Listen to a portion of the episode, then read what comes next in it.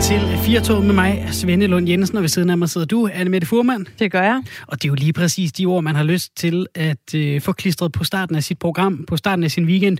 Endnu meget regn. Sådan. Så er der lagt jorden til noget af en møg weekend for os alle sammen. Det skulle blive værre på Sjælland. Kan ja. vi jo sidde og glæde os over herovre ja, i Aarhus. Og, og en, af dem, en af dem, hvor det ikke bare er sådan noget, åh, oh, det var træls at være nede og handle, men en, en af dem der, hvor man lige skal passe på kælderen. Præcis. Har du nogensinde prøvet det? Ja, det har jeg. Det, har jeg. jeg det er meget har... ubehageligt, faktisk. Ja, det er altså, forfærdeligt. Vi, vi snakker meget om det her, uha, så var der oversvømmelse. Ja, mm. men hvis man virkelig har stået med øh, alle sit arvegods ja. i en kælder, og man kan se det for sig ind, og det er et spørgsmål om meget, meget få minutter før, jamen, så er der ikke... Øh, så er der ikke flere billeder fra barndommen, for eksempel, hvis det lå i den nederste kasse. Jamen, jeg har sådan, jeg har sådan en, en, en, en god bunke af, min, af mine barndomsting, og min mors barndomsting, øh, ikke desto mindre, som, øh, som forsvandt i en eller anden øh, villa-kælder i Odense for, for efterhånden en del år siden. Det er jo hæsligt. Jamen, det er forfærdeligt, fordi man kan jo ikke gøre noget. Man kan ingenting gøre, og du ved selv, nu er du børn. Man vil gerne nå, man gemmer selvfølgelig ikke alle tegninger. Nej. Og der er selvfølgelig nogen af dem, man gemmer. Mm-hmm. Ja, så øh, øverste hylde i kælderen. Ja, lige præcis. Generelt. Jeg stod, jeg arbejdede engang i en butik i øh, København. Det var sådan en isbutik. Og øh, det var en af de der gange, hvor der var sådan en, hvad hedder det, storm, øh, stormflod. Mm. Er det det, det hedder? Ja.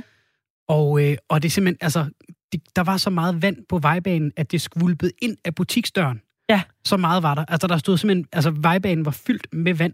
Ja. Og så begyndte det samtidig også så at komme ind ned fra kælderen gennem øh, lyskassen udenfor, og gennem en gammel skorsten, og, mm. og det ene og det andet.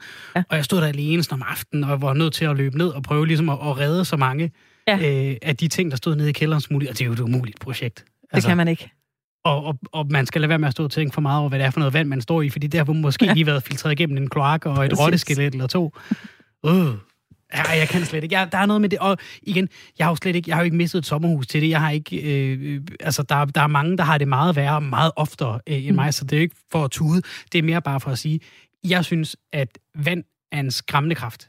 Ja, der findes ikke noget for mig mere uhyggeligt, end at køre over Storebæltsbroen, fordi jeg er bange for, at tænk nu, hvis jeg falder ned i vandet. Er det rigtigt? Er, er du bange? Meget. Der er jo nogen, der har, altså, de er jo så bare, altså du ved, nogle gange, nu snakker I om, øh, om døden mm. her, det har vi gjort det tidligere her i programmet. Ja. Toges, øh, hvordan, Toges begravelse, vores producer Toges øh, begravelse, hvordan skulle den øh, foregå? Mm. Øh, der er jo, man har jo de her tanker om, tænk nu, altså drukne døden, ikke? Ja. Hvordan, altså, og så kan du godt få det, når du kører over Storebælt. Jeg altså, tænker, tænk, faktisk, jeg faldt ned. jeg tænker faktisk ikke så meget på drukken døden. Jeg tænker Ej. mere bare på øh, håbløsheden af at drive til søs, fordi der er så mange kræfter i vand, som du ikke ja. kan påvirke. Det er rigtigt. Jeg synes, det er ubehageligt. Jeg oplevede på et tidspunkt, hvor øh, der også var, øh, jeg ved ikke, hvad man kalder det her, om du sagde du selv en stormflod, øh, hvor jeg var oppe på top. Jeg, boede, jeg bor i Vejle, der er der utrolig bakket. Det vil sige, når man er langt nede, så er der altså også vildt meget vand. Øh, der var jeg ude at løbe, og jeg kunne mm. godt mærke, hvis jeg ikke skynder mig at løbe hjem, altså, så er det ikke sikkert, at jeg kan komme under tunnelen. og det var faktisk øh, ægte. Kunne ja. jeg ikke komme under tunnelen. Der var ja. så meget vand, fordi det løb op ad kloakken, mm. at øh, den der viadukt, man skulle under, der ville det gå mig altså op til brystet. Ja. Øh, og der ved du ikke om, øh, hvad hedder den der øh, klap på... Øh, hvad hedder det, dækslet ja. på, øh, ja, jeg mangler ord i dag. Hvad hedder den? Altså dækslet. et kloakdæksel? Ja, præcis. På kloakken. Dækslet på kloakken. Hvad er det nu, det hedder? Præcis. Oh. Hvis jeg nu faldt ned i det, hvis jeg nu gik igennem ja, og trådte ja, ja. ned. Nå ja, men Gud, så tænker nej. man, gud ja, det er jo sådan en lille bagatel, og jeg tænker, jeg kan da bare lige, jeg ved, hvor fortorvet er. Ja. Men det kan da godt være, men hvis jeg havde trådt ved siden af, så var jeg jo drættet om. Så sad jeg ikke her i dag. Og så får man lavet lidt sprinttræning, ikke? Jeg skal skynde mig hjem gennem. Man løber den vej. Jeg løb igennem skoven. Okay. Det var lidt mere safe. Således opløftet. Klar til et dejligt udsendelse. program til at sende dig på weekend. Jeg lover, at øh, noget af det, vi skal tale om, det er mere opløftende. Der er i hvert fald penge og øh, spare, fordi noget af det første, vi skal tale om, det er, hvordan man brutter om prisen. Brutter du øh, nogensinde om prisen, Anne med? Nej, jeg Aldrig? kan... Jeg gør det aldrig. Jeg kan simpelthen ikke øh, lide det. Jeg er typen, som... Du ved, hvis man køber stort ind til børnene Mm. øh, i en butik, så er der nogen, der siger, så får du lige et par sokker med. Ja. Så har jeg det sådan, ah, det behøver vi da ikke. Ja. Går I ikke rabundus, hvis Ja. I giver mig det her par sokker? Og så er der jo, øh, jeg har haft kærester øh, på et tidspunkt, som, øh, som øh, var sindssygt gode til at bruge den prisen inde i en butik. Mm. Og det forekommer mig fuldstændig, øh, det må man ikke. Nej. Altså det er jo en butik, de har jo prissat det. Ja, der står en pris. Præcis. De men der han fik, koster, koster 5,99. ja, og det har de jo talt om, hvorfor de skal koste det, og sådan og sådan og sådan. Men han fik konsekvent rabat. Det er imponerende. Jeg synes, det Og var så pinligt pinligt. Ja. Jeg, jeg kunne slet ikke holde ud. Jeg kunne se det i øjnene på ham, så kom han op, og han havde, inden vi kom op til kassen, så havde han øh, ligesom inde i hovedet forberedt, Mm. de her bukser betaler jeg kun det her for. Mm. Den her skjorte, kun det her, og jeg er en god kunde og sådan noget. Og så kørte han bare på med den der sådan sælgerteknik, som jeg sådan sagde tokrummende pinligt. Ja. Men altså, det virkede. Jeg kan godt lide at gøre det, hvis jeg er på ferie. Fordi der ja, er det mere okay, ikke? Er det noget andet? Der er noget andet. Men kan Har... du lide det? Nej, jeg synes, det er forfærdeligt. Fordi et, jeg bliver revet med, så jeg kommer til at købe noget. altså, jeg, jeg, jeg kommer til at miste overblik over, hvad vil jeg egentlig give for det her? Jeg kommer mere til at tænke på, tænk, hvad jeg har sparet. øhm, så der er jo også, altså det, jeg ryger i Black Friday hvert år, ikke? Fordi, åh, tænk hvad jeg kan spare. Jeg har ikke brug for en ny varmvandsblæser om i baghaven. Jeg ved Måske. ikke engang, om der er noget, der hedder Måske. en varmvandsblæser. Øhm, hvad er det? Det ved jeg ikke, men jeg har brug for den. Findes det? Ja.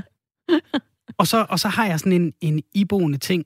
Jeg synes simpelthen også, det er forfærdeligt. Jeg synes, det er pinligt. Jeg, jeg var i øh, Marrakesh for nogle år siden, og der må man jo i den grad bruge om prisen. Man ja. skal nærmest, ikke? Jo.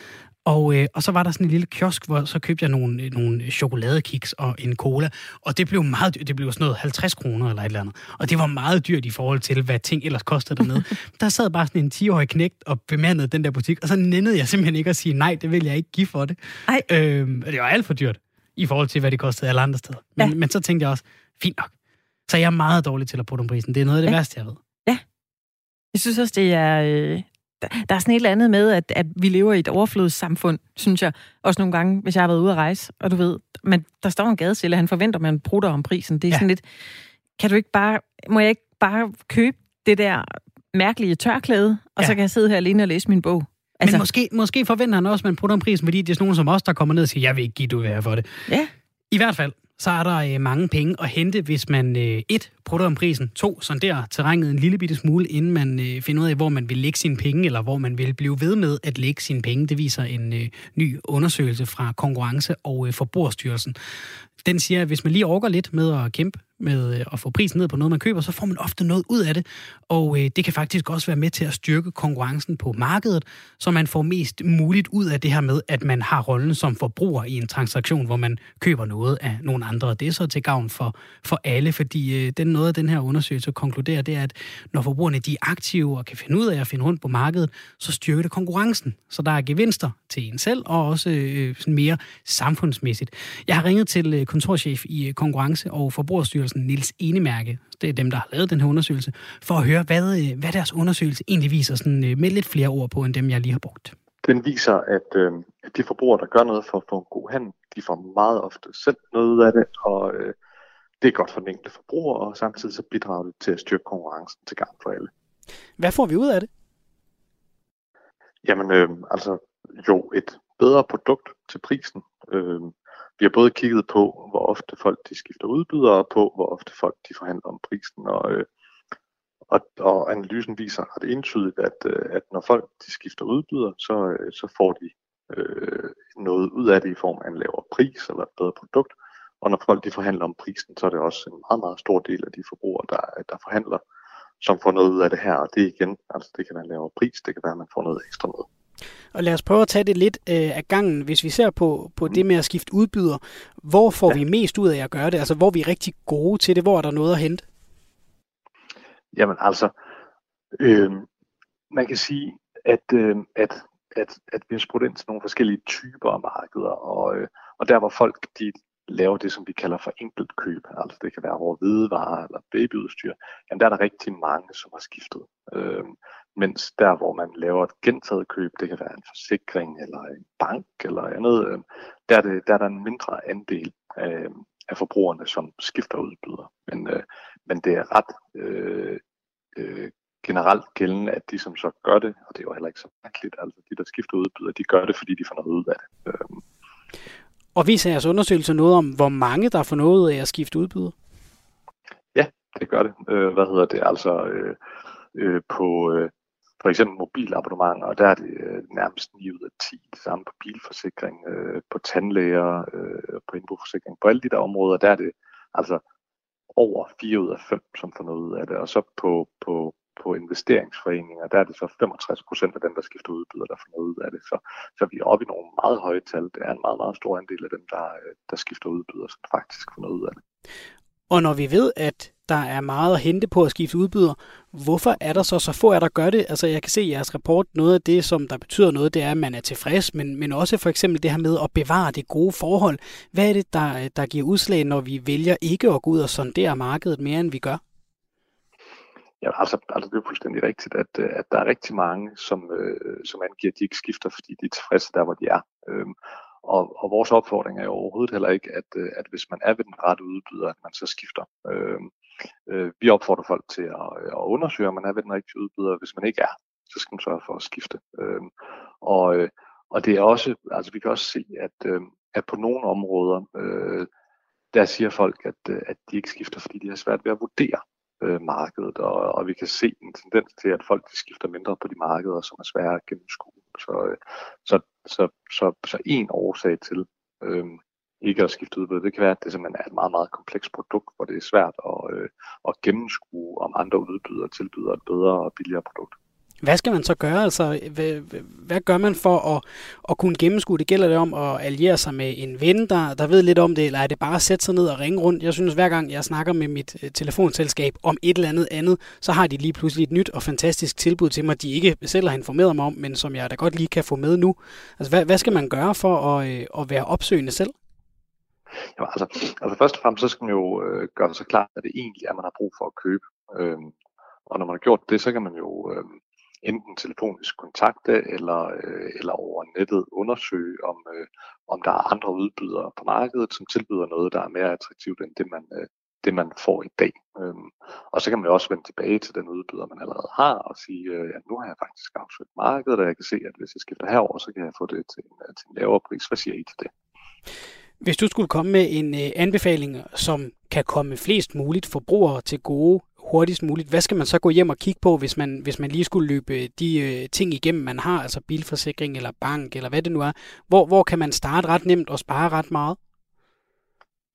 Jeg tror ikke, jeg kan, jeg kan ikke sådan pege ind på det område, men, men, men en ting, man i hvert fald kan gøre sådan en overvejelse om, det er jo altså, hvor er det, jeg bruger rigtig mange penge?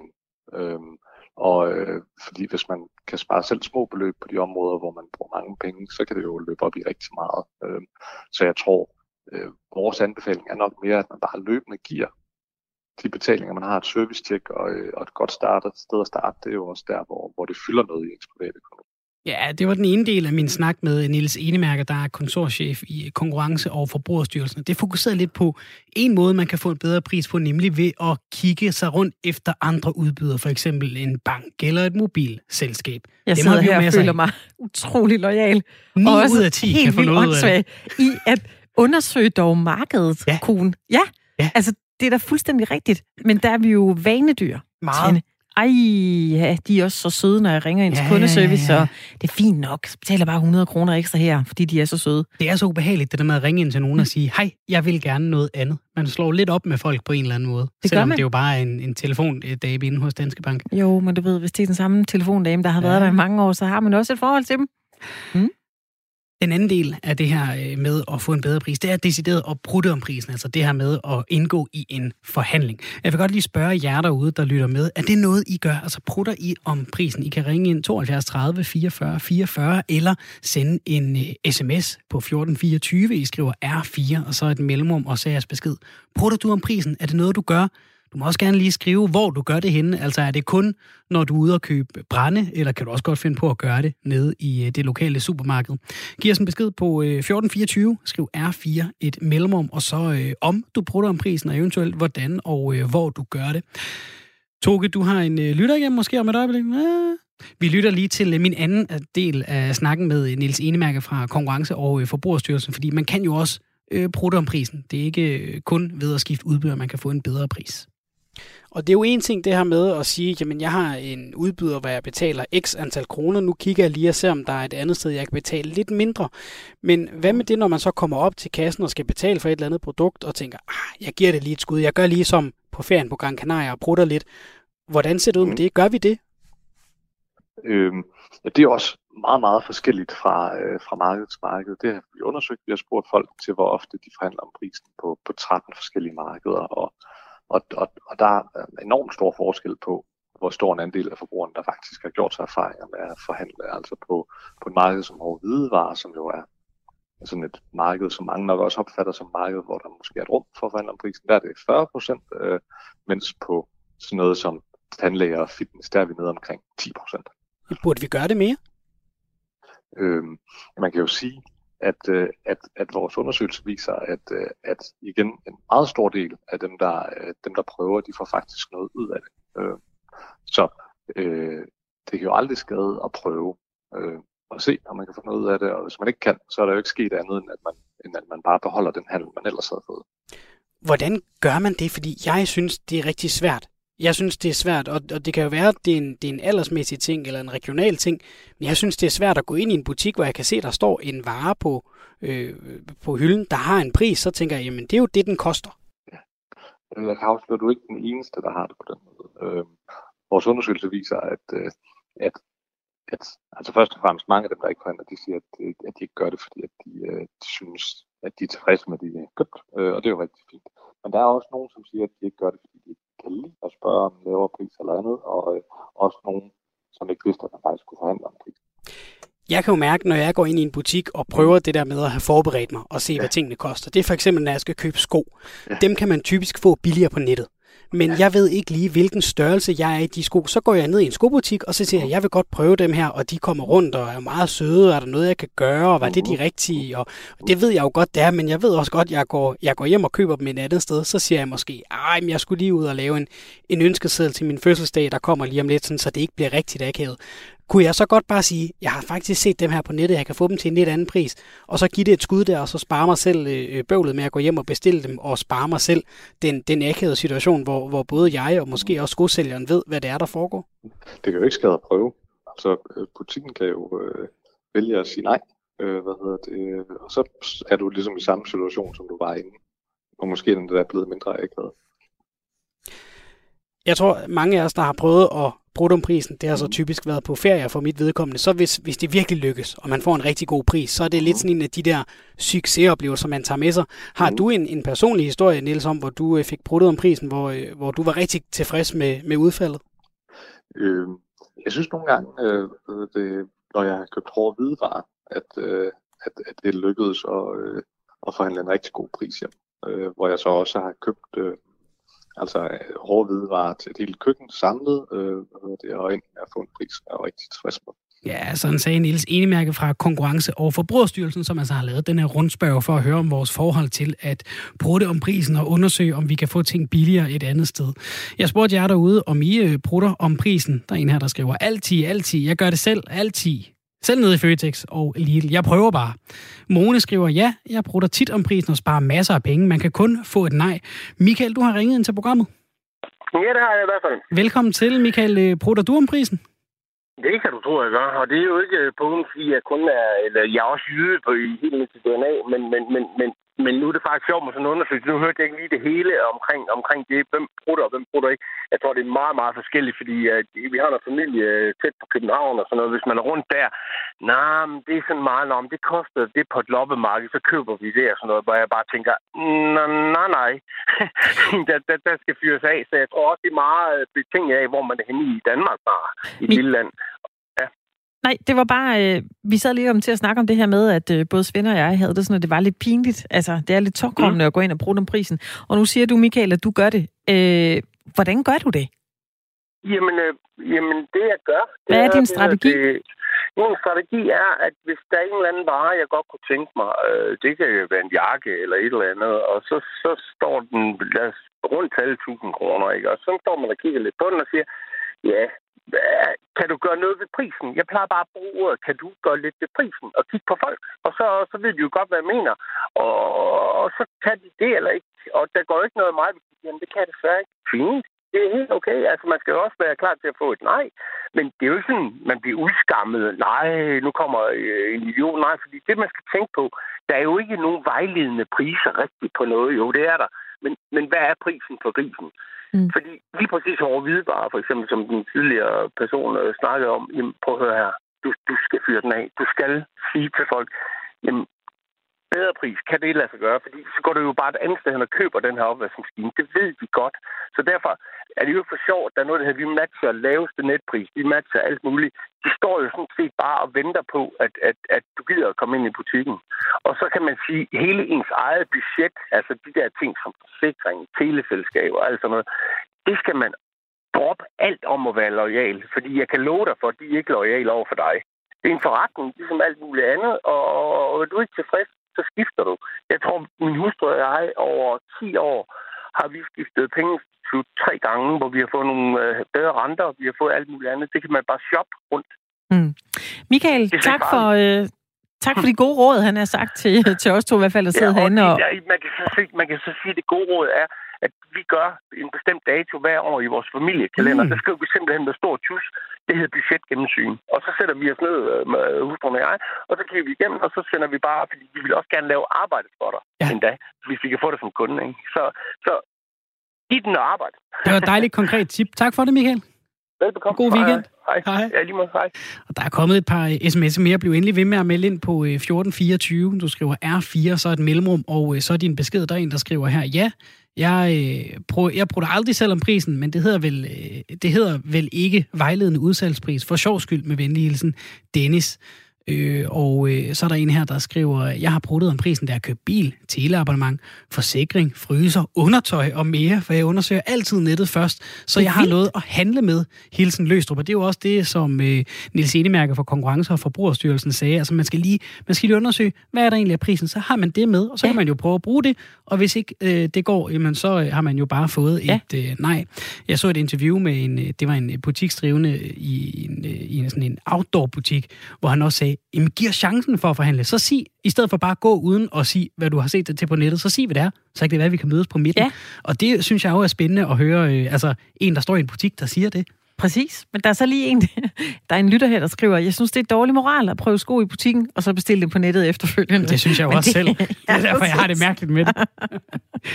Prøv at høre, for at uh, vi alle sammen, ud over de uh, gode tips, som Michael kom med, for at vi kan blive lidt uh, bedre til det her, så, så har vi hentet lidt forstærkning ind. Velkommen til dig, Kjell Jensen. Tak skal du have. Du er ekspert i forhandlingsteknik. Er vi danskere gode til at bruge om prisen? Nej, det kan jeg sige med det samme. Det er vi ikke som hovedregel. Danskerne er tilbudsjæger, det vil sige, at de er gode til at skøjte rundt på nettet og finde en god pris, eller se tilbudskataloget, og så shoppe ind efter det, og bare købe der, hvor de er billigst. Men der er mange danskere, der synes, det er ubehageligt at gå ud og konfrontere mm. øhm, en modpart eller en butik med at skulle købe noget. Så vi vil hellere sidde og vente på, at, at øh, prisen falder til et sted, hvor vi synes, den er attraktiv, øh, frem for at, at gå ind og, og begynde at, at prutte om den. Så, så er det rare det der med, ah, no questions asked. En dejlig god pris. Jeg kan gå ind og købe den, gå hjem uden at få det dårligt i maven. Ja, det er, øh, vi har lavet mange undersøgelser, som internationalt sammenligner forskellige kulturer og lande, og Danmark er sammen med de andre nordboere nogle af de mest konfliktsky folkefærd, så det vil sige, at man bryder sig ikke om at tage det, som nogen oplever som en konfrontation, men andre oplever som, som en forhandling. Så der er mange undersøgelser, der viser, at danskerne øh, får lov at betale mere for mange varer i forhold til nabolandene, og det er jo forbrugerens egen skyld, fordi de ikke udfordrer de priser, der på markedet. Er det en, øh, en generel Øh, undskyld, en generel ting, eller, eller mere sådan udpræget øh, aldersmæssigt? Altså, hvem, hvem er det, der, øh, der gør det her? Øh, øh, for, forhandler eller ikke forhandler, hvis jeg skal svare på den første del, dem der ikke forhandler, så er det egentlig ikke udpræget nogen speciel aldersgrupper. Det er sådan set øh, alle. Øh, og jeg møder, nu arbejder jeg meget som rådgiver både til erhvervslivet og regeringer. Jeg møder mange, som mandag til fredag forhandler øh, topprofessionelt på vegne af deres organisation, som jo aldrig bare vil købe der uden at forhandle en pris. Mm. Og så når jeg spørger dem, om de forhandler i deres privatliv, så siger de nej, nej, nej, nej det kan man da ikke. Du hørte lige kort, der kom på nu her, der var, I har fået en tekst ind, der var nogen, der sagde, det hedder vel vejledende udsalgspris er en årsag. Ja. Men der skal man lige forstå, at vejledende udsalgspris er ikke det samme som en grundlovssikret pris. Vejledende udsalgspris er bare det, en butik godt kunne tænke sig en god dag med vind i ryggen, og solen skinner ned ad bakken, så den pris skal selvfølgelig udfordres. Ellers ville der jo ikke være tilbud 16 gange om året, hvis det var en fast pris. godt tip. Kjell Jensen, så prøv lige at hjælpe os lidt her, fordi hvordan gør man, hvad er slagplanen, hvad er de rigtige træk, når man øh, skal prøve at, øh, at komme lidt ud af sin nordiske skal og, øh, og få sig lidt mod og prøve at prøve prisen? Ja, allerførst så vil jeg egentlig gerne lige angribe begrebet prisen, ja, fordi endelig. det synes jeg egentlig ikke, vi skal. Uh, allerførst synes jeg, at vi skal prøve at bringe det op på en holistisk plan og sige, at vi er også nødt til at hjælpe butikken. Og, og det skal jeg kort forklare. Fordi det, det egentlig handler om, det er, at nu ved jeg, Amazon er jo, er jo på vej ind i Skandinavien også. Og lige om lidt, nu sidder jeg og bor i USA, der har Amazon stort set taget markedet, og vi kan se, at detaljbutikkerne er lukket den ene efter den anden. Vi skal prøve at hjælpe butikken til at blive konkurrencedygtig, så de faktisk kan stå distancen. Fordi som jeg også hørt, øh, I lige talte om. Men vi vil jo gerne gå ned i butikken og prøve skoen. Og jeg synes også, det er uetisk, hvis, hvis så ikke man synes, prisen er rigtig, man så går hjem og bestiller den samme sko online. Fordi hvis ikke butikken får lov at sælge den sko, så kan du om tre måneder ikke gå ned og prøve skoen i butikken, fordi så findes butikken ikke mere. Så vi skal jo hjælpe butikken til at forstå, at de er nødt til at blive mere konkurrencedygtige, de er nødt til at forhandle. Måden, vi kan gøre det på, det er egentlig ikke bare at bede om et prisnedslag. Fordi, lyt godt efter, hvis vi beder om et prisnedslag, og jeg får 100 kroner rabat, så har butikken bare tabt 100 kroner. Hvis butikken kan holde prisen, så har jeg jo tabt 100 kroner, hvis jeg kunne få en billet et andet sted. Så vi kan virkelig begynde at forhandle om at få mere værdi for pengene. Fordi øhm, butikken har en avance på deres varer, og hvis det er mærkevarer, så kan den være stor. Altså den kan nogle gange være flere hundrede procent. Så hvis du vil at købe et par sko, så i stedet for at bede om en rabat, så kunne du bede om at få nogle ekstra strømper med, eller ekstra snørebånd, eller, eller, eller hvad hedder det, pussemateriale til skoene. Bed om at få noget andet, fordi hvis, hvis pussekluden og materiale koster 100 kroner, så er butikkens kostpris måske kun 30, så det koster dem kun 30 kroner at give dig en værdi, der er 100. Så på den måde kan du få langt større værdi, end bare at få den der nedslag eller rabat i prisen, som jeg synes er uendelig primitivt. Jeg kan huske en gang, jeg kan bruge et eksempel her. Jeg kan huske en gang, øh, da jeg med mit første barn var ude og købe barnevogn og alle de der ting, man skal have. Det, det er en stor post i, i sådan et budget. Vi brugte måske 6-7.000 kroner i sådan en babybutik. Og så havde vi stået og kigget på sådan en, sådan en strikket ule, man kan, der er sådan en snor i, så trækker man, så spiller den en godnatmelodi. Den kostede 2,99. Det synes jeg var lidt meget. Så en ekspedienten, hun havde set, at vi havde stået og kigget på den, så gik hun ned og hentede den, da vi var betalt, så gav hun den til os. Og jeg blev så glad, og jeg, jeg tror, jeg blev meget mere glad, end hvis jeg havde stået og sagt, ah, kan vi ikke lige få den lidt ned i pris, fordi det føltes sådan organisk. Ikke? Altså, så, så, så der er en måde at, at forhandle om prisen på, så det både bliver en god handel for mig som kunde og sælgeren i den anden ende. Mm. Ja, ja, afgjort. Og det er egentlig det, jeg prøver at lede efter. Øhm, fordi det andet, det er meget konfronterende og kan mange gange blive negativt. Jeg, jeg, jeg synes, det er sådan lidt irriterende, hvis en kunde kommer ind i butik og siger, ja, så vil jeg have 300 kroners rabat, fordi det kan jeg sikkert få den til online. Så har du allerede skabt en dårlig stemning, hvor man nærmest har provokeret butikken til at sige, det gider vi da ikke. Nej. Så man skal også prøve at, man skal prøve at skabe en god stemning. Så i stedet for at bede om den der rabat, så skal man ligesom prøve at skabe en relation og sige til dem, jeg kan jo godt lide butikken er, jeg kan godt lide jeres service, jeg vil egentlig rigtig gerne handle her. Der er bare lige den udfordring, at jeg synes, prisen kan være lidt høj. Så kan vi gøre noget ved det? Og så har vi sat gang i en forhandling, og det er noget andet end at bruge den prisen. Nej, jeg bliver bare lige øh, lidt nysgerrig her, øh, Kjeld, fordi jeg synes, nu øh, nævnte jeg selv et eksempel før med en kæreste, jeg har haft en gang, der altid var rigtig god til at bruge om prisen i den samme butik, hvor han altid handlede, og det slår mig bare lige, at det her noget, øh, mænd, de har tendens til sådan at ville gøre mere end kvinder, fordi jeg kender ikke rigtig ja. nogen øh, veninder, der sådan går ind og siger, øh, nu skal jeg lige forhandle lidt herinde i den her butik. Ja, nej, er, vi, er nej, vi sådan men, mere lojale? Det sjove er, Ja, øh, jeg, jeg ved ikke, om man er mere lojal. Jeg, jeg, måske mænd er lidt mere naive, jeg ved det ikke, så vi tænker, det prøver jeg bare det her. Men, men vores undersøgelser viser generelt, at mænd forhandler lidt mere, end kvinder gør. Det er sjovt, at så skal jeg lige indskyde, at kvinder er faktisk bedre til at forhandle, når vi generaliserer, end mænd er. Mm-hmm. Så kvinder, når de begynder at forhandle, kan faktisk få større succes, end det mænd får som hovedregel. Det var et godt tip. Hvad siger du, Svende? Du kunne tænke lidt lidt. Ja, nå, men det, og det, er jo, det er jo dejligt at, at, at, at tale med en, som, som virkelig har forstand på, der kan grave både et og to og tre spadestik dybere. Er der andet, ud over det der med at skabe den, den gode stemning, øh, Kjell Jensen, er der andet, man, man kan tage med sig ind for at gøre det her til en øh, god og givetig oplevelse for alle parter? Ja, så vil jeg sige, at forberedelse er afgørende. Altså, hvis ikke man er forberedt, så er man forberedt til en fiasko. Så, så der er tre ting, jeg vil sige, man skal have forberedt. Man skal forberede sit udgangspunkt, og det vil sige, hvad er det for, hvad er det, hvad er det for en pris, man kender til, der er på markedet. Øh, så skal man have sat sig en målsætning. Hvad er det, man vil give for det? Og så skal man have forberedt en smertegrænse. Det vil sige, hvis ikke man når den smertegrænse, så er det ligegyldigt, hvor godt, hvor meget man vil have det produkt, så går man igen. Øh, de tre ting skal man have på plads, inden man træder ind. Og så skal man selvfølgelig have det markedskendskab. Altså, det nytter jo ikke noget at have en forventning om, at man får 25% rabat eller mere værdi på at købe et Apple-produkt, hvis butikkens avance kun er 4 Altså, mm. man, er, man er nødt til at have lidt fornuft i at sige, hvad, hvad for et marked er jeg på? Hvordan er avancerne inde i den her branche? Der kan man jo bare google, så kan man jo få alt at vide dag om, hvad, hvordan butikkerne tjener, tjener penge på deres varer. Kjell Jensen, øh, nu havde jeg ikke regnet med, da vi begyndte at snakke om og bruge om prisen, at øh, vi skulle tale om en holistisk måde at gøre det på. Så, så i stedet for at komme med et af mine spørgsmål, så vil jeg næsten hellere spørge dig, hvad er der er vigtigt på, på det her, som, som vi ikke har nået omkring endnu, som du ved rigtig meget om? Altså, hvad, hvad er lige den sidste pointe, du vil lade, lade hænge i luften? Altså, det er faktisk det, som vi allerede har talt lidt om. Jeg synes, forbrugeren helt afgjort har et ansvar for at prøve at forhandle. Vi lavede en undersøgelse for et par år siden, som viste, at en gennemsnitlig danske familie faktisk kan spare anførselstegn op til 48.000 på et år ved at begynde at udfordre priserne i banken, forsikringsselskabet, butikken, øh, værkstedet, alle steder. Øh, når det så er sagt, så vil jeg anbefale, at man prøver at gøre det ved at skabe mere værdi. Altså, øh, få noget ekstra for pengene, frem for bare at få den lavest mulige pris. Så når du er inde og købe tv, så få nogle kabler eller en Blu-ray med. Når du er inde og købe en bil, så få nogle vinterdæk med, i stedet for bare det der nedslag prisen. Fordi hvis vi bare får nedslag prisen, så er det det, vi kalder en nulsumsbehandling hele tiden. Det vil sige, en vinder på bekostning af den anden. Og jeg vil gerne understrege, at det er måske personligt, men jeg vil gerne have, at butikkerne også er der i morgen. Og de er der ikke i morgen, hvis vi bliver ved med hele tiden at kunne bruge den som et udstillingsvindue for at købe noget online. Tusind tak, Kjell Jensen, for at være med her, ekspert i øh, forhandlingsteknik og øh, forfatter til øh, flere bøger om det her emne. Det var en fornøjelse at tale med dig. Tak fordi jeg var med.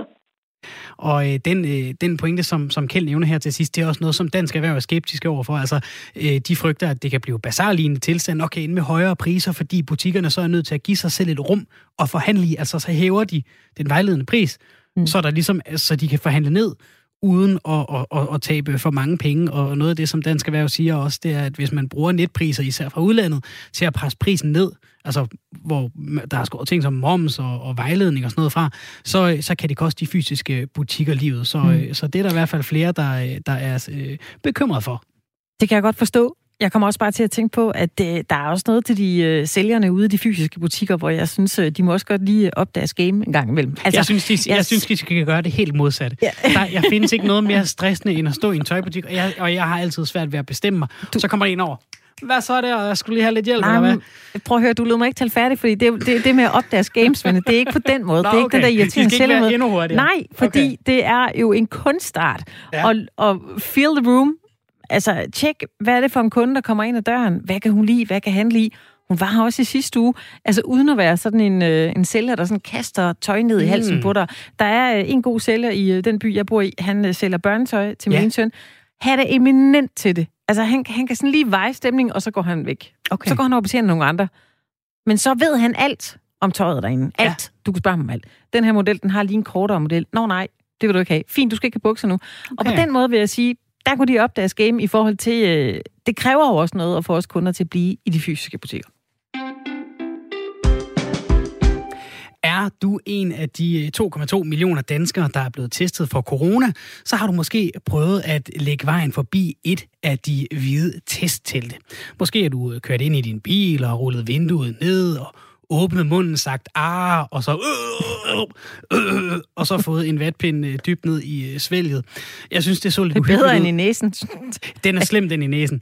Ja. Øh, jeg synes, det så lidt uhyggeligt ud første gang, jeg, jeg var ude forbi ja. sådan et testtelt, Anne med det. Altså, det føltes lidt som at gå ind i en science fiction film. Altså, der føltes det lige pludselig meget virkeligt, ikke? At, jo at der kom sådan fysisk blivende ting øh, på grund af den her ja. øh, virus. Ikke? Altså, ellers så kan det jo godt føles lidt som luft nogle gange, når man sidder og snakker om ja. smittetal og hjælpepakker og, og det ene og det andet, ja. hvis man ikke lige personligt er berørt af det, og, og bare går og holder afstand og skal tage et mundbind på i ny og næ. Ja.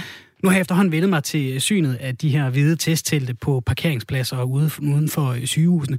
Nu forsvinder de igen. Fordi i hele landet, der er man ved at finde løsninger på, at øh, vinteren er på vej, og det altså ikke er optimalt for sundhedspersonalet at stå i sådan et telt, der passer bedre til et øh, øltelt på en varm sommerdag, eller som kulisse til en øh, vejfest.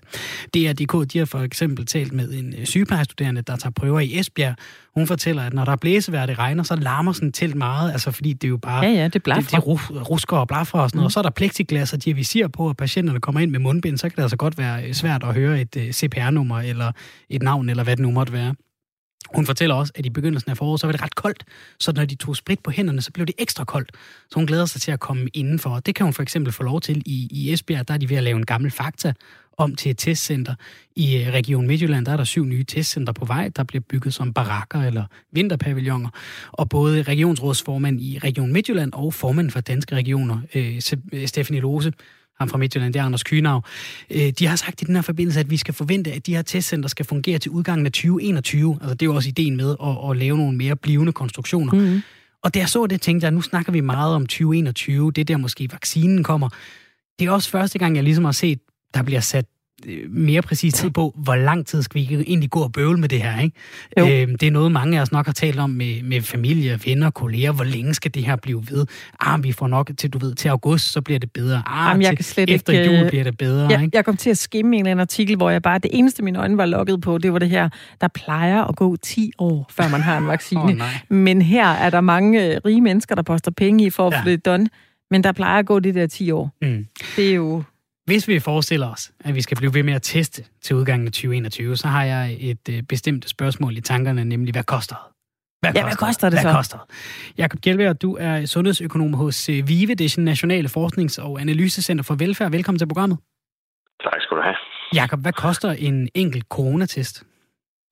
Ja, det er faktisk ikke så let et spørgsmål, som man skulle tro, det var. Øh, og det afhænger lidt af, hvordan tester man, og hvem regner man med.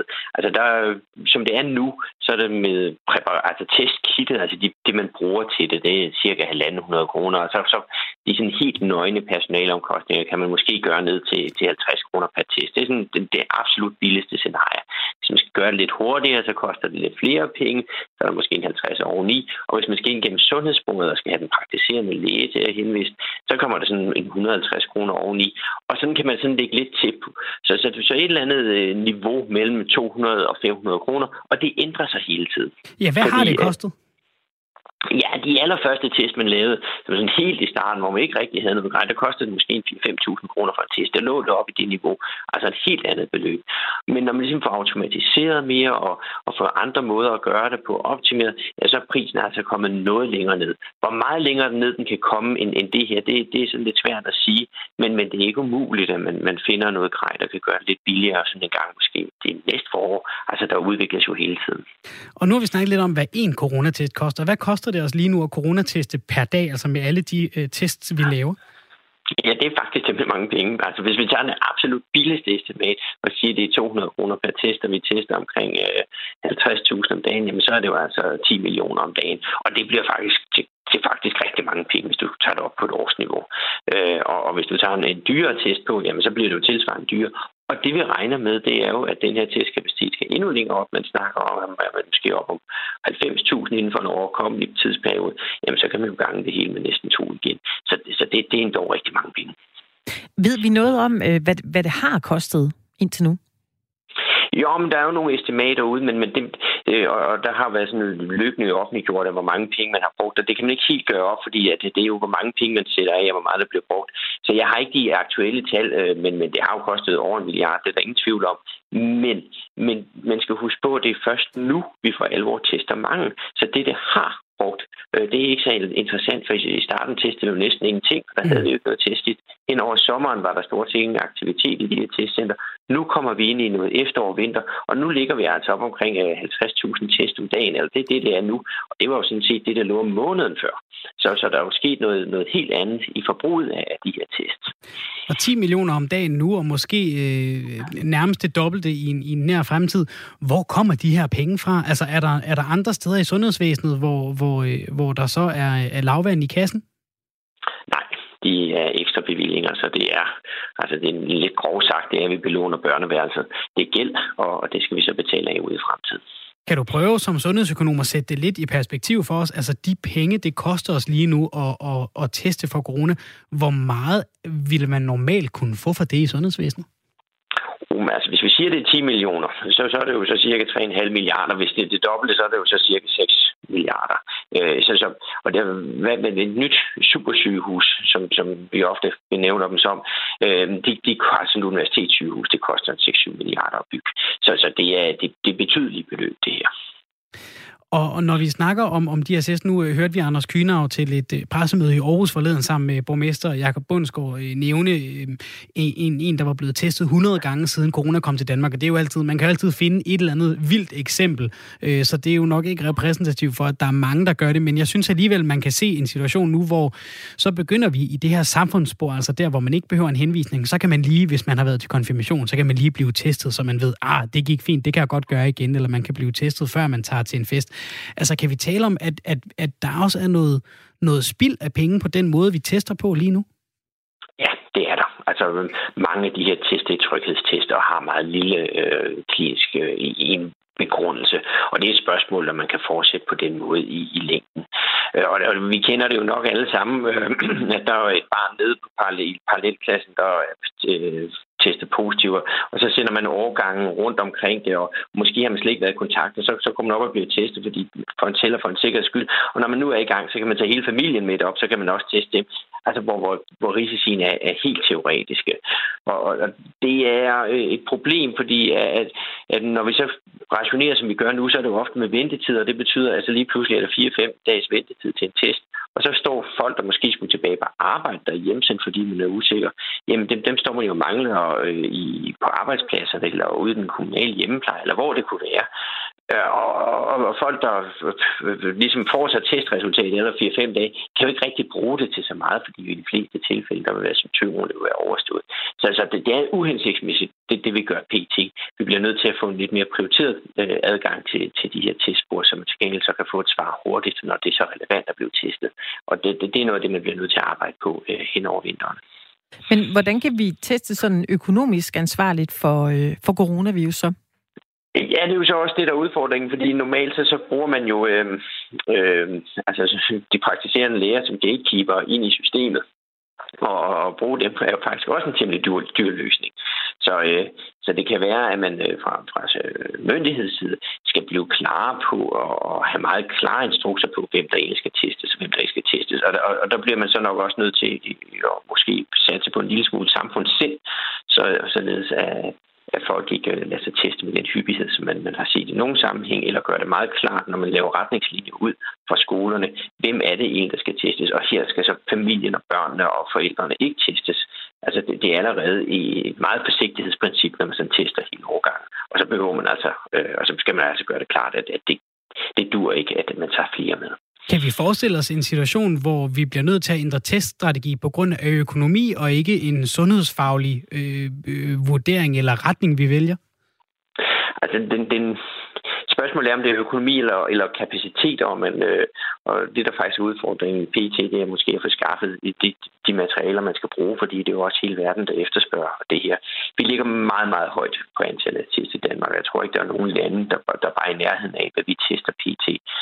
Det gode er jo, at, øh, hvis det er kort tid, og så kan man altid diskutere om halvandet år er kort tid, eller det er lang tid, men, men noget, der har en, en, en udløbsdato, det er jo lettere at finansiere end noget, der, der, der så at sige løber for altid. Så selvfølgelig kan man jo godt skaffe øh, ikke, altså, et, et eller andet lille encifret eller stort encifret øh, antal milliardbeløb for at teste. Spørgsmålet om det er hensigtsmæssigt, øh, og det om, om man får nok ud af testene, når, når vi rationerer med ventetid. Og det er et spørgsmål, som man må stille sig de her tider. Hvad ligger der i håb om, at, at teknologien kommer os til, til hjælp og, og gør de her tests øh, bedre og billigere? Der er håb, øh, og, og for, når vi ser på den udvikling, der har været øh, hidtil, så, øh, så er det jo blevet øh, øh billigere, og, og der er også noget håb om, at man kan, altså man, man simpelthen kan udvikle nogle ting på sygehusene i højere grad selv. Altså, øh, det, det er jo ikke øh, som sådan ukendt at teste på den her måde, men, men, men det er jo om at få tiden til at, at lære øh, systemerne at gøre kende. Så, så, så vi kan godt håbe på, at det bliver billigere. Men nogle ting kan man jo ikke gøre så meget billigere. Det er jo det mandskab, der er derinde, og noget ved de her testkit jo også koste. Så, så den store reduktion i prisen per test, den har vi nok set. Men vi kan godt håbe på en yderligere reduktion selvfølgelig. Men, men, men også her vil det være ned ad grænse. Tusind tak for at være med her, Jakob Kjellberg, sundhedsøkonom hos øh, Vive. Velkommen. Tror du, man kan gå ind i øh, sådan en coronatestcenter og bruge dem prisen? Ja, jeg skulle lige til at sige det. Nu har vi talt om det lige før. Og der var faktisk øh, en af vores lytter, der øh, skrev i den forbindelse lige før, tror jeg, man kan gå ind og bruge dem prisen med, med regeringen og prisen på cigaretter. Uh-huh. Og det uh, også et sprængfarligt emne. Men uh, givet man kunne. Givet man altså, kunne. Givet man kunne. Og der er flere, der har meldt ind på det her med at øh, bruge det om prisen, som vi talte om i øh, begyndelsen af timen. Der er en, der skriver her, det er Ove, han skriver, Velhaven har altid brugt om prisen, der hvor det batter, for eksempel banklån, kassekredit og meget mere, så prutten kan være hammerende uretfærdigt. Der tror jeg bestemt, Ove har en pointe. Altså har du penge, kan du få, har du ingen, må du gå. Ja. Øh, det hører vi jo ofte, især ja. fra sådan noget som, som banker, ikke? At, at det er det er nogle gange mere attraktivt at have, at have noget på kistebunden. Jo, så jo. kommer man også ind, så er man en bedre kunde, man er mere attraktiv. Ja, ja, men altså velhavende mennesker er jo også blevet velhavende af en grund nogle ja. gange, ikke? At de er, tænker jo tit på, hvordan kan de her penge formere sig, hvad kan jeg investere i, der giver mig et afkast. De tager nogle chancer, og øh, hvis vi lige skal opsummere for dem, der ikke var med, da vi havde den her snak, så mm. øh, tror jeg, vi kan udlede øh, af det, at man skulle øh, forberede sig inden man skal gå ind i en butik og øh, bruge dem prisen. Og så skal man lige undersøge markedet også. Mm. Øh, og gerne lige gøre det måske et par gange om året. Lige tjekke, hvad er priserne på vaskemaskiner lige nu? Mm. Er, det egentlig, øh, er det egentlig okay, hvis jeg går ned i øh, Elgiganten og siger, nu, øh, nu vil jeg godt lige have den her nu, ja, nu, jeg er sådan helt, jeg lyder som en mega amatør, fordi jeg aner ikke, hvad man skal sige. Jeg aner slet ikke, jeg vil sikkert Du skal høre lidt mere, med det, før du prøver. Ja, præcis. Jeg vil ikke få en kron i rabat. Du skal passe på med at gøre det i Hørsholm, så, fordi Per har skrevet ind, hvis der står en foran mig ved kassen i menu eller netto og bruger om prisen, så bliver jeg vred. Den slags er der ikke tid til. I netto? Ej, hold op. Det der er måske nogen, der... Ej, det vil jeg da slet ikke. Men jeg kan heller ikke finde ud af det. Jeg er slet ikke hård nok. Også fordi jeg ved ikke nok om det, så jeg vil være en af dem, der skulle forberede mig utrolig meget mm. øh, på det der. Ellers der er også en, der skriver her, hvor er det skønt at høre på Kjell Jensen. Det var en ekspert i forhandlingsteknik, vi havde med. Han har mm. skrevet mange bøger om emnet. Han øh, sagde for det første, han ville egentlig gerne væk fra det der med at prutte om prisen som udtryk. Altså, øh, og han ja. ville gerne have, have, have noget med øh, om, at, at øh, man også tænkte øh, sælgeren ind i det. Altså sådan, så man ikke bare prøvede at sige, hvordan kan jeg nemmest spare 100 kroner, men i stedet sagde, mm, hvis jeg køber et par sko, så kan jeg få øh, et par strømper med, ja. eller hvis jeg går til mekanikeren, så kan det være, at jeg kan få et gratis olieskift med, ja. sådan så at, at man ikke på den måde øh, tager brødet ud af munden på, ja. øh, på øh, forretningerne. Og han sagde det også i forbindelse med øh, butikkerne, altså at, at det her med at gå ind, som jeg nogle gange gør, det vil jeg godt indrømme, hvor der er både lyttere der, og, og mig selv jo også, der kan mærke, at det ikke er sådan helt etisk i orden. Det sagde mm. Kjell Jensen også. Altså gå ind og prøve et par sko for at se, om størrelsen passer, og så købe dem billigere på nettet. Hvis vi bliver ved med at gøre det, så er der til sidst ikke nogen butik at gå ned og hverken Nej. prøve eller købe sko i. Og der er en, der har skrevet her, hvor er det skønt at høre på Kjell Jensens bud på butikstød. Jeg har aldrig købt noget på nettet. Det er en principsag. Amazon er på vej. Vi får uhyggelige, tomme spøgelsesbyer, hvor volden tror, og hvor man ikke tør opholde sig efter mørkets frembrud.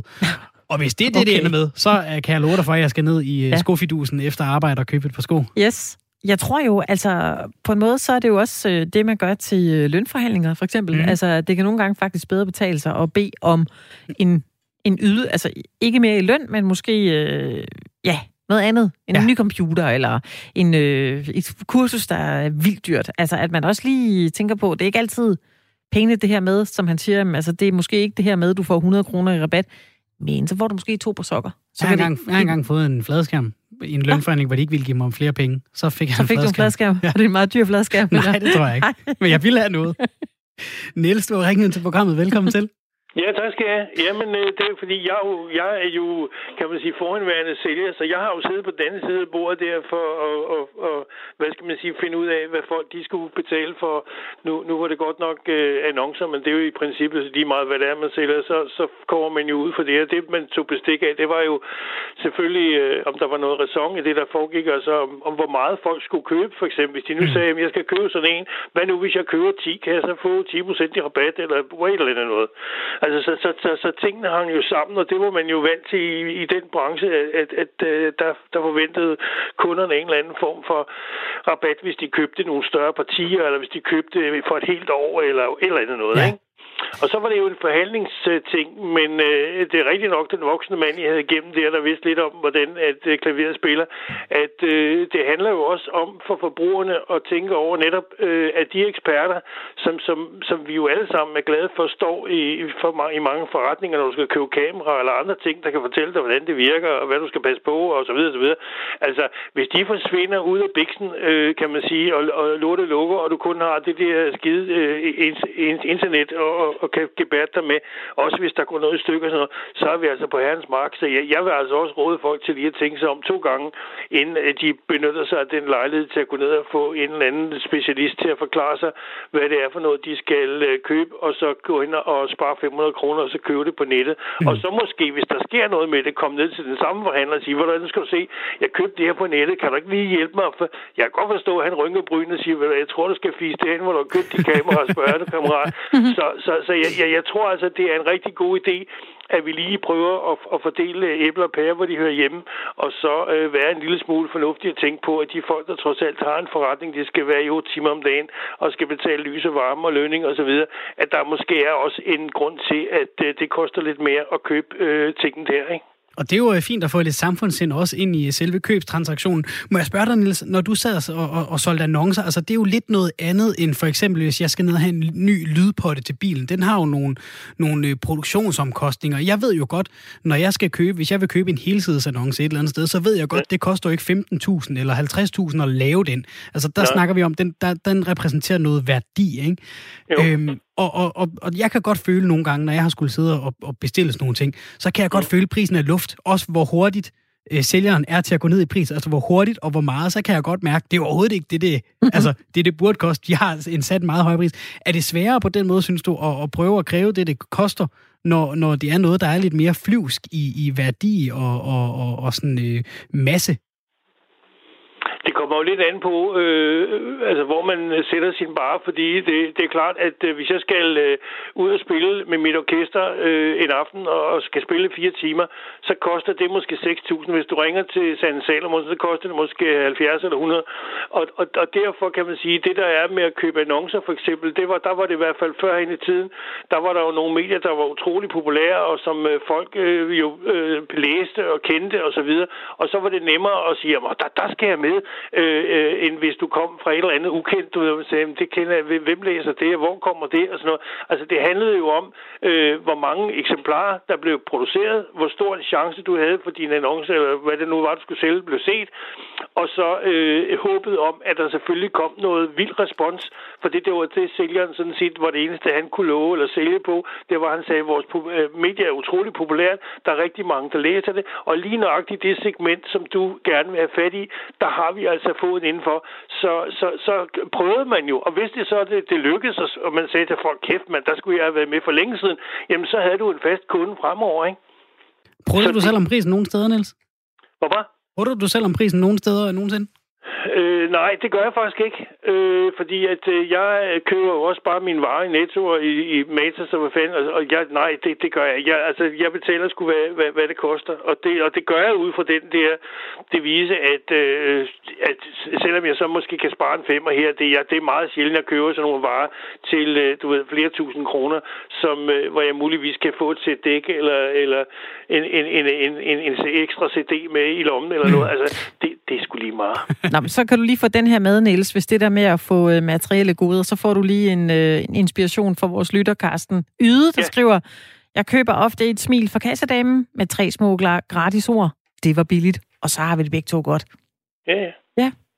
Men jeg, jeg, altså, og, og jeg tror også stadigvæk på, at øh, jeg kan huske en sjov historie. Jeg kan huske, at jeg havde min, min søn med ind til Lyngby Storcenter en gang, hvor de der Converse gummisko, de var meget populære. De kostede 500 kroner for sådan et par gummisko, du ved, som vi andre havde, der blev kalket om, om ganske almindelige lærers gummisko med gummisål.